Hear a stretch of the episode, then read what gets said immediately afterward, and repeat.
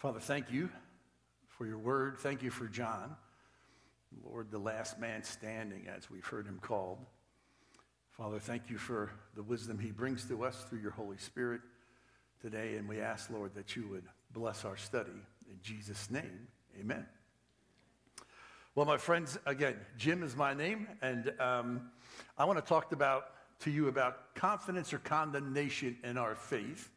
Um, and I want to say that assurance of salvation is not uh, a matter of arrogance, the idea that, oh, I'm saved and I'm super cool, but a measure of biblical confidence. Um, we have been in the book of First John for eight weeks, and we have four more to go. And then we'll begin to look at John's last book, the book of the Revelation of Jesus Christ. And it will be, I think, a fascinating study. I want to ask have you ever been or worked for somebody who motivated by condemnation?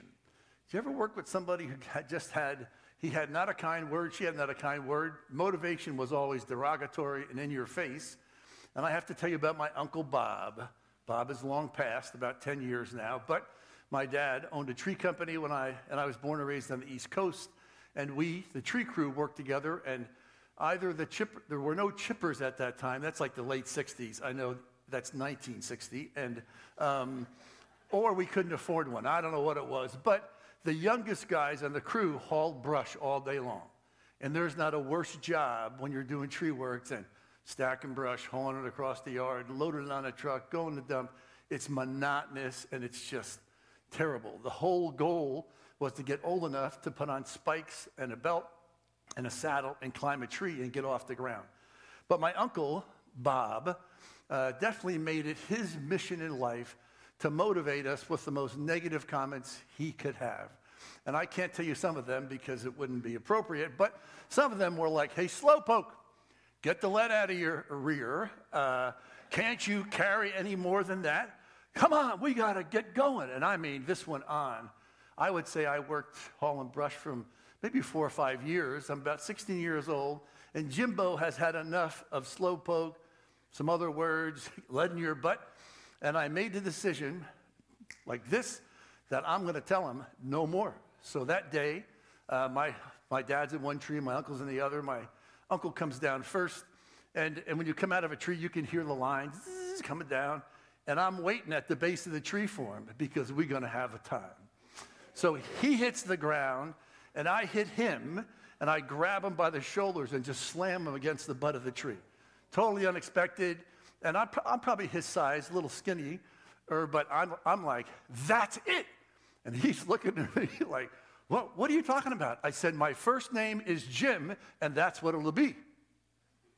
And my dad, I could hear him coming out of the other tree. He wasn't done yet, but he was nervous because he's like, uh oh, never seen the oldest son who's pretty quiet. I know it's hard to imagine. Um, do something like that. My dad hits the ground, and I looked at my uncle. I said, Do you have any questions? And he just shook his head and said, No. And I was never called Slowpoke again by that guy. My name was Jim. I'm like, Dude. so there's nothing quite like being motivated from a, from a condemning standpoint. So let's talk about a little bit about the guy, about the Apostle John, the disciple John, uh, the longest living of the 12. We know that, and we have rightly heard that John is the last man standing. He outlived all of the disciples. He spent years on Patmos in exile before he was taken to Ephesus to live the final years of his life. He could be known, I think, and I heard this from the fellow who gave our instruction uh, for redemption months ago, called it the cycle of trauma. And I'm like, oh, what an interesting thought. And as Dr. So and so, I don't even know his name anymore, he and I sat and talked. It became pretty clear to me that I think of all the disciples, not, none of them had an easy life, but because John lived so long, he knew what trauma was. Because he was there when John the Baptist was taken and beheaded. He was there when Peter denied and abandoned Jesus, and it's believed that John was the one who got him in near the temple court. So John might have had some, maybe just, why did I ever take Peter with me that day? He was alone at the cross with the woman. John, in a positive way, stood with Peter on the, step, on the steps of the temple in Acts 2 when Peter gave such an impassioned plea that 3,000 were added to the faith at the time of Pentecost. In John's final years, he would write what we know as 1st, 2nd, and 3rd John in the book of Revelation. And I suppose that one of the hardest times for John would have been his final maybe 10, 15, 20 years because he had outlived all his friends. My grandfather, who missed his 100th birthday by 10 days, often told me that the hardest thing about being his age was that no one was left to talk to. Now, he had the grandkids and grandsons and all that, but the buddies he had gone to war with, World War I, World War II, and, and had lived in Brooklyn with, they had all died by the time he was 80. And for those 20 years, he, he, you know, talked to his family, my grandmother, but he just said it's been the hardest time in my life. And I wonder, excuse me, if John might have suffered from what's known as survivor guilt. Don't know. He's one of the guys I want to interview, maybe not interview, but talk to when I get to heaven, because I want to know a little bit more about this guy. The one thing I can think we could say confidently is John writes with eternity or the long view in mind as he writes these last two books in the New Testament. Beginning in chapter 2 of 1 John 3 and ending at the, in the middle of uh, at John 4 6, John has been answering the question how may we be confident and unashamed when Christ returned. Uh, he says this, he says, and I'll read some of these verses, they won't be on the screen yet. I'll write these things to you about those who are trying to deceive you. So we know in the church there's problems with Gnosticism. And, and, and that church, I think, had been established maybe 20, 30 years, Church of Ephesus, Paul, and those things. But there was great churning there. In 28, John says, And now, little children, abide in him, so that when he appears, we may have confidence and not shrink from him in shame at his coming. So I think John is going to a- answer two questions that he felt needed to be answered because of the false teachers in our text. One of them is Can I know with certainty I'm walking with the Lord? Can I know with certainty I'm walking with the Lord? And then, secondly, does keeping his commands confirmed that I am abiding with God and he with me? And the answer to both of those is a resounding yes. This morning, we're going to look at the subjects, like I said, of confidence and condemnation in the Christian life. I believe, I think I can say this confidently, that uh, John probably struggled with some condemnation, uh, his heart accusing him unjustifiably, because in the book of Revelation, he tells us the enemy, Lucifer, Satan, or the accuser as he's known, continually accuses us before God day and night. So, as we approach this text, I want to share with you four essentials for our journey of faith. And they are remember the condemnation we face, remember the confidence we discover, remember the command we obey, and remember the communion we, in, we enjoy. And as we read these verses and see them on the screen here in a few minutes, you're going to see that they blend together so they're not a clean cut, even though I've done that. One of the themes I dealt with, as I've said uh, already, was the difference between conviction and condemnation. I have to tell you, as a junior and a senior in high school, uh, they were high schools when I was that young, uh, was involved, I was involved with the Jesus movement. Now, you can go back and read about that in Christian history now, because that's the early, late 60s, early 70s. And believers from many faith backgrounds gathered together and were impacted in this movement of the Spirit uh, in different parts of our country. I was on the East Coast. There was great acceptance, mercy, and grace in these groups. Theological differences were put to the side in large ways. It was a good time of growth for me as a believer. However, in my middle school years, my spiritual experience has been, had been anything but that. That experience could best be described as condemnation on steroids. Monthly youth rallies where only hellfire and brimstone were preached. Once a month, buddy. We going? Okay, we're going to go. We're going to sing Amazing Grace and other songs, whatever. And then we're going to give a, an invitation that lasted 40 minutes just to make sure nobody got left out at the end. And, and the questions were, how'd you do in your faith this week? Probably not that simple, but the, the, the tone in those, con, in those preachings were always, are you sure? Do, do you know for certain? And after a couple months of being a junior hire, I'm like, uh, oh, boy, I don't know. So back down I go. By the time I graduated high school, I'm convinced that I had 12 orange Gospel of Johns on my desk because that's what they gave you every time. Here, take this home and read it. What do you do with it? it's not our job. Move on. So um, that was part of my faith journey early on.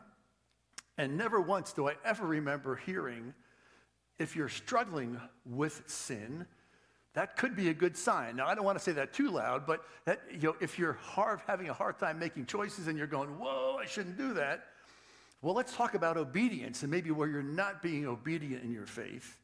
Your struggle means that the Spirit's working on you. Nobody ever said that from a pulpit where I was. Um, and I never heard, don't be discouraged. Your heart's being shaped. Let's talk about what God's doing in your life.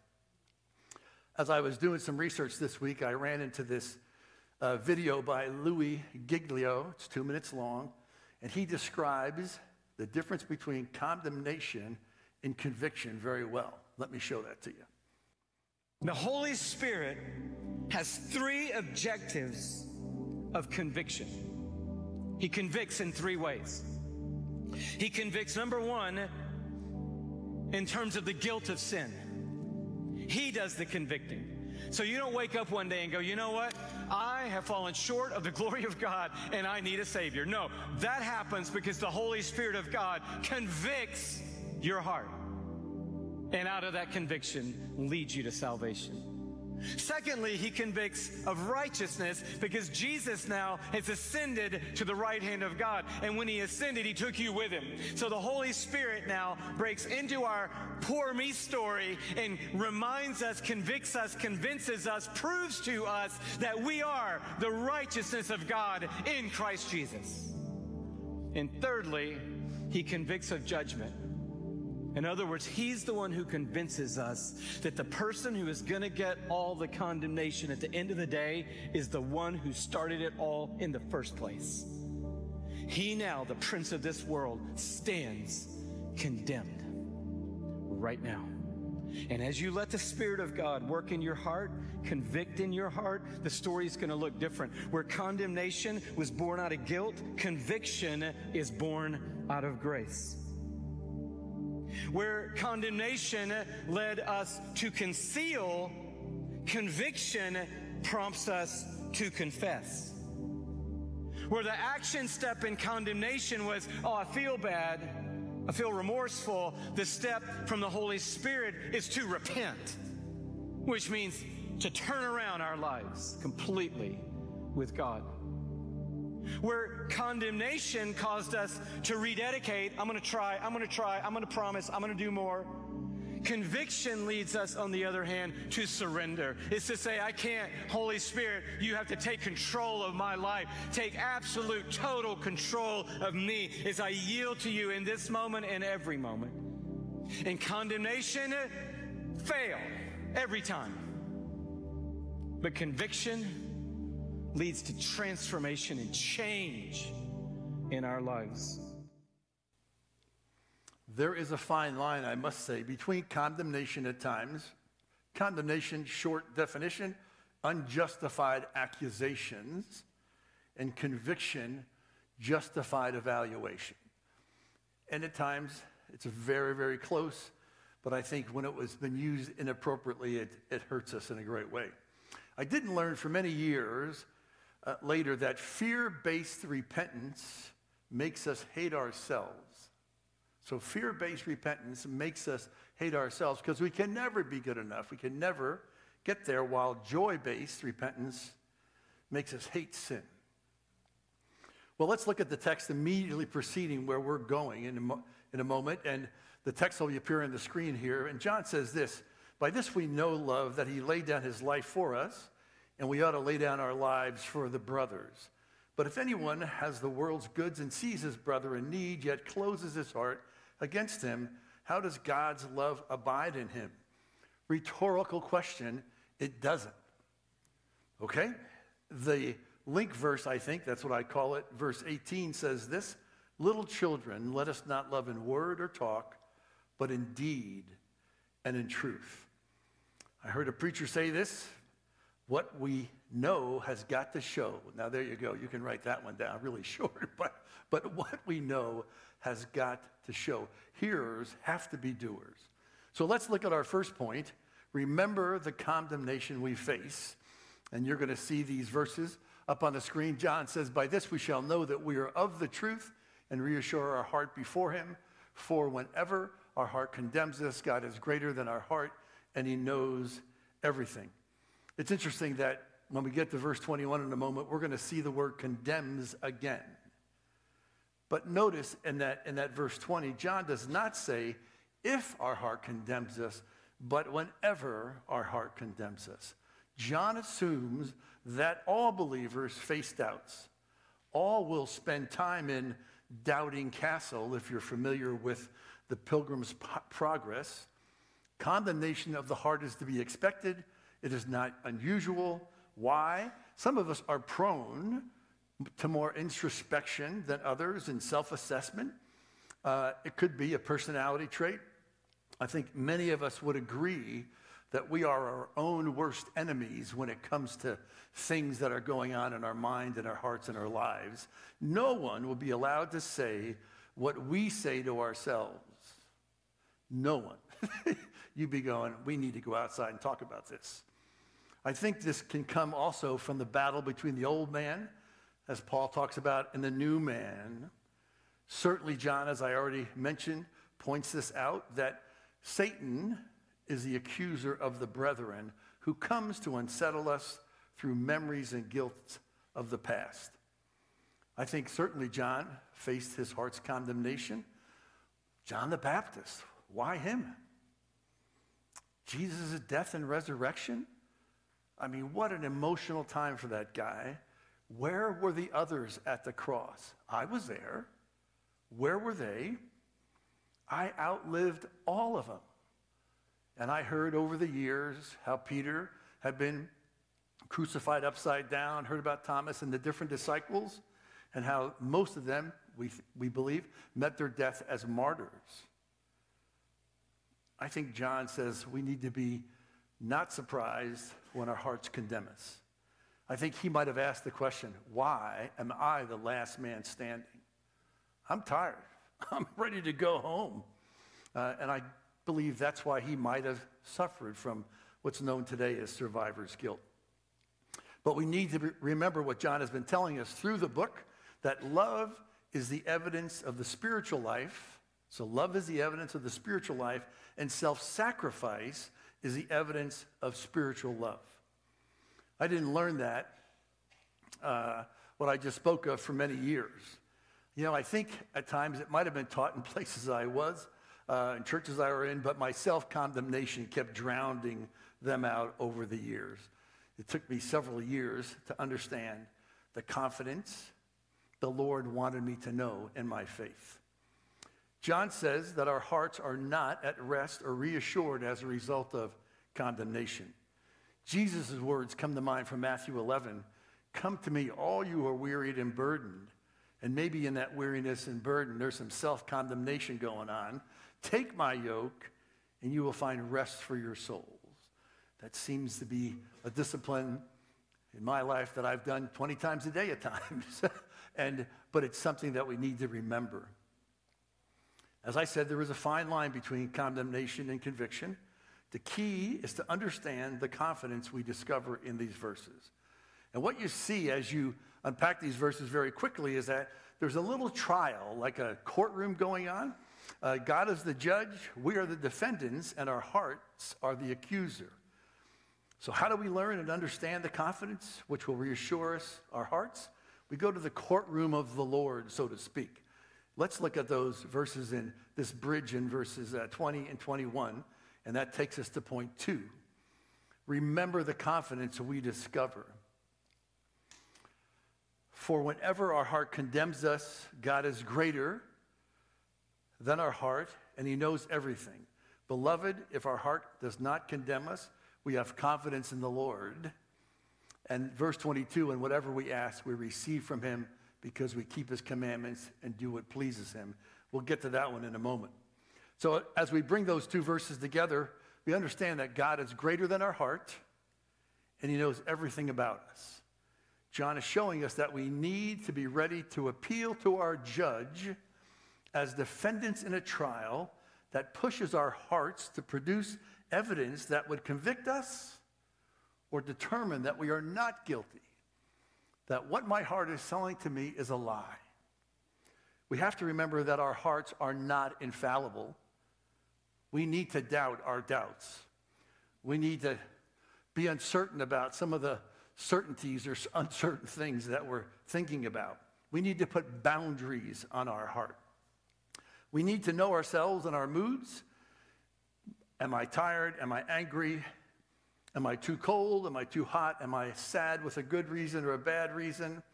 Is my heart, my feeling, my thought, my reaction valid or invalid for the circumstances or the issue we're facing? When we take the heart of condemnation to the Lord, we are able to determine whether it's a valid, uh, maybe conviction, maybe that's what it becomes, I would say, if it's valid or it's invalid. And what John's saying is most of our self, our condemnation is invalid before the Lord. This leads us then to discover the confidence that God wants us to know. God is the judge, and he is greater than our heart, and he knows everything. So, how do we get to that place? I would say, let the Lord help examine your condemnation. Be prepared to appeal before the judge as defendants in a trial that pushes you to go, Lord, my heart, and allow him to look at that and you to look at your heart and go, that's right or that's wrong. Uh, I think some, especially in AA, since my dad was a recovering alcoholic for, for years, would say condemnation is stinking thinking. That's what they would say. That if you get stuck in this condemnation cycle, it's stinking thinking, man. You got to stop it and break it. God's, I'm sorry, John's pointing out, out to us if God knows everything, then he surely knows whenever our love for the brothers and sisters is weak. He knows the motives and resolve of our hearts. He knows exactly where we are in our spiritual condition. He sees our intermittent fa- allegiance. He sees when we're weary and, we, and we're overcome. He sees our faltering obedience, but he invites us to come and find rest for your souls as you run the race. He looks upon us as children who aren't doing well and our hearts because our heart is condemning us because we're uh, not doing well and it's causing us uncertainty. And when the heart comes as the accuser, we need to remember that God is greater than our heart. Yes, we should evaluate for sure. We should ask for help, there's no doubt.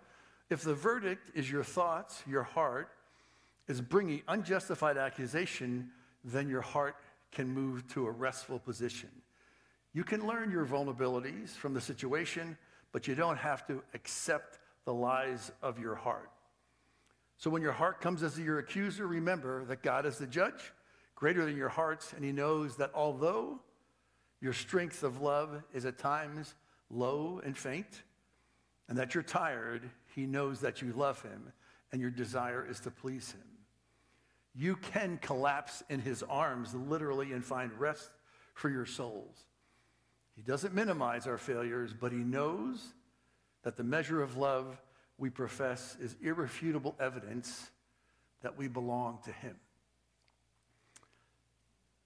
Men and women who are in Christ do not go to bed wondering or worrying if they're in Christ or not. They don't go down and go, oh, I'm going to go, oh, Lord. They have no clue. They are not in touch at all. They don't go to, go to bed and wonder what their hearts are condemning them for. In fact, they don't know condemnation, I don't think. I think back BC before Jesus. I don't think I was thinking much about condemnation. I was thinking about how to run and go and have a good time. Um, in fact, I think they have no clue. They will not have the experience that those who know Jesus, who are worthy to come to this table this morning, have. Only those in Christ wrestle with these concerns. So, what's the antidote? A couple ideas for you when our heart condemns us. One is called the Warfare Prayer. It's written by a fellow named Vic Matthews. It's online and it's been used by millions in the spiritual battle. Um, I had Vic for a professor in theology at my seminary, and that warfare prayer, I've given out hundreds of them over the years. You can just type in warfare prayer in Google, Vic Matthews, it'll pop up, print it, two pages, do it back to back, fold it up, and put it in your Bible.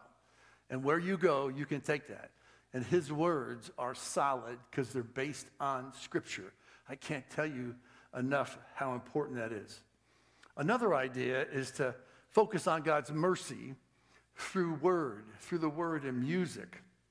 And I would ask you, like David Bellman did when he preached the first time, but I don't have time.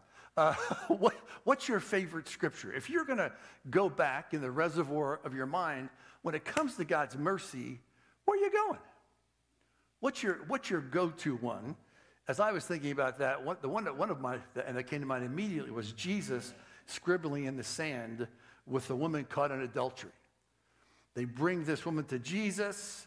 He says, Let anyone of you who is without sin be the first to throw a stone at her. Then he kneels down. At this, scripture says, those who heard began to go away one at a time, the older ones first, until only Jesus was left with the woman still standing there. Jesus straightened up and asked her, Woman, where are they? Has no one condemned you? No one, sir. He said, Then neither do I condemn you. Jesus declared, Go now and leave your life of sin. I like that, man because everybody wants to know what Jesus was writing in the sand, and we don't know. So we'll leave that for other times and, uh, and, uh, and, and, and other ways. Yo, give me one second. I'm using the iPad for the first time, and I knew this would happen. I pushed it, and it moved without me doing it. That's a bad thing, see? But I have notes here, but I'm not going to them. I'm going to persevere through this. Yes, our hearts are not. I just said that. Okay, now we're coming up to this next one. Warfare prayer. Got it. Okay, page eight. Another one of my favorites is this Peter's reinstatement in John 21. Isn't that a great time? They're out there fishing, Jesus on the beach, fire is going, fish, bread. And they come in, and John, the writer of this book, goes, It's the Lord. And Peter, the impetuous, out of the boat, and he's booking through the water to get to Jesus. Peter, do you love me? Now, you know in that picture that Peter's in front, and all the, the other disciples are behind them, behind Peter, going, Oh, yeah. and, be, and Jesus is talking to all those guys. Where were you? He doesn't say that, but do you love me? The other one that brings great joy to me is the story of the prodigal son. What an unbelievable party for a guy who certainly didn't deserve it. And what about a favorite song or hymn that reminds you of God's mercy, Top of my list is Christ the sure and steady anchor. Man, Jimbo gets tearful when, when that song pops up. I would have cried out. Anyway, even King of Kings, which we're going to sing after this sermon, um, how great is your love? I mean, there's so many songs, and we need to take ourselves back into the things that we know remind us of God's mercy in times when things are not, are not easy to live. God is greater than our hearts, and He knows everything. He accepts us with all our fumblings. There's another slide going to pop here in a minute, which is verse 21 and 22. John says this Beloved, if our heart does not condemn us, we have confidence before God. And whatever we ask, we receive from Him because we keep His commandments and do what pleases Him. The point there is now that we've wrestled with a condemning heart, we can come to our advocate and celebrate our communion and confidence in Him. The simple, unqualified uh, promise that John gives there, whatever we ask, we receive from Him, have, has to be balanced with according to His will. Now, I did put this in my notes. I have to say that in John 5, verses 14 through 15, let me read that to you. Oh, don't lean too far forward. and because I have bifocals and it's not light up here. Okay, and John says this, and this is the confidence that we have toward him that if we ask anything according to his will, he hears us. And if we know that he hears us in whatever we ask, we know that we have the request that we have asked of him. So, because it only says it once in my text, it's going to say it twice in John's text. So, when he gets to that, he's going to talk to you more about those verses that God's going to give you everything you want. That's supposed to be funny. You don't have to laugh. But, but all I'm going to say is that everything we ask for has to be balanced with the thought, Lord, not your will, but mine. I mean, yeah, not my will, but yours be done. Get that one, James. Okay, write it down. Okay. So, not my will, Lord, but yours, yours be done. And I'll leave that for John. Okay, that leads me to my, po- my third point, which is this remember the command we obey. And this is his command to believe in the name of his son, Jesus Christ, and to love one another as he commanded us. I'm expecting to hear the Shema from the Old Testament. Hear, O Israel, the Lord our God is one. Love, love the Lord with all your heart, mind, and soul, and love, uh, love your neighbor as yourself. But what I'm thinking is, as I thought about this, this church was not Jewish, it was Gentile. And for John to quote that would not be uh, I guess, very, very profitable to them. The false teachers do not love, that's clear. The reason why they don't love is because they don't believe. God's love is not in them. To believe in Jesus in this context means to believe the gospel about Jesus that he is God's son, that Jesus came to save men and women from their sins, and that by believing in him, you can have eternal life. The first part of this command is to believe in the name of his son Jesus. John's Christology is simple and profound in the choice of how he identifies Jesus. Each one of the words he uses to describe Jesus is an objection to the false teacher's view of Jesus. When John uses the name Jesus, which means the Lord of salvation, he is reminding the people that he will save his people from their sins. When John uses the name Christ, he is reminding the church that Jesus is the anointed one, the chosen one. The Greek, it's the Greek equivalent to the Hebrew word Messiah.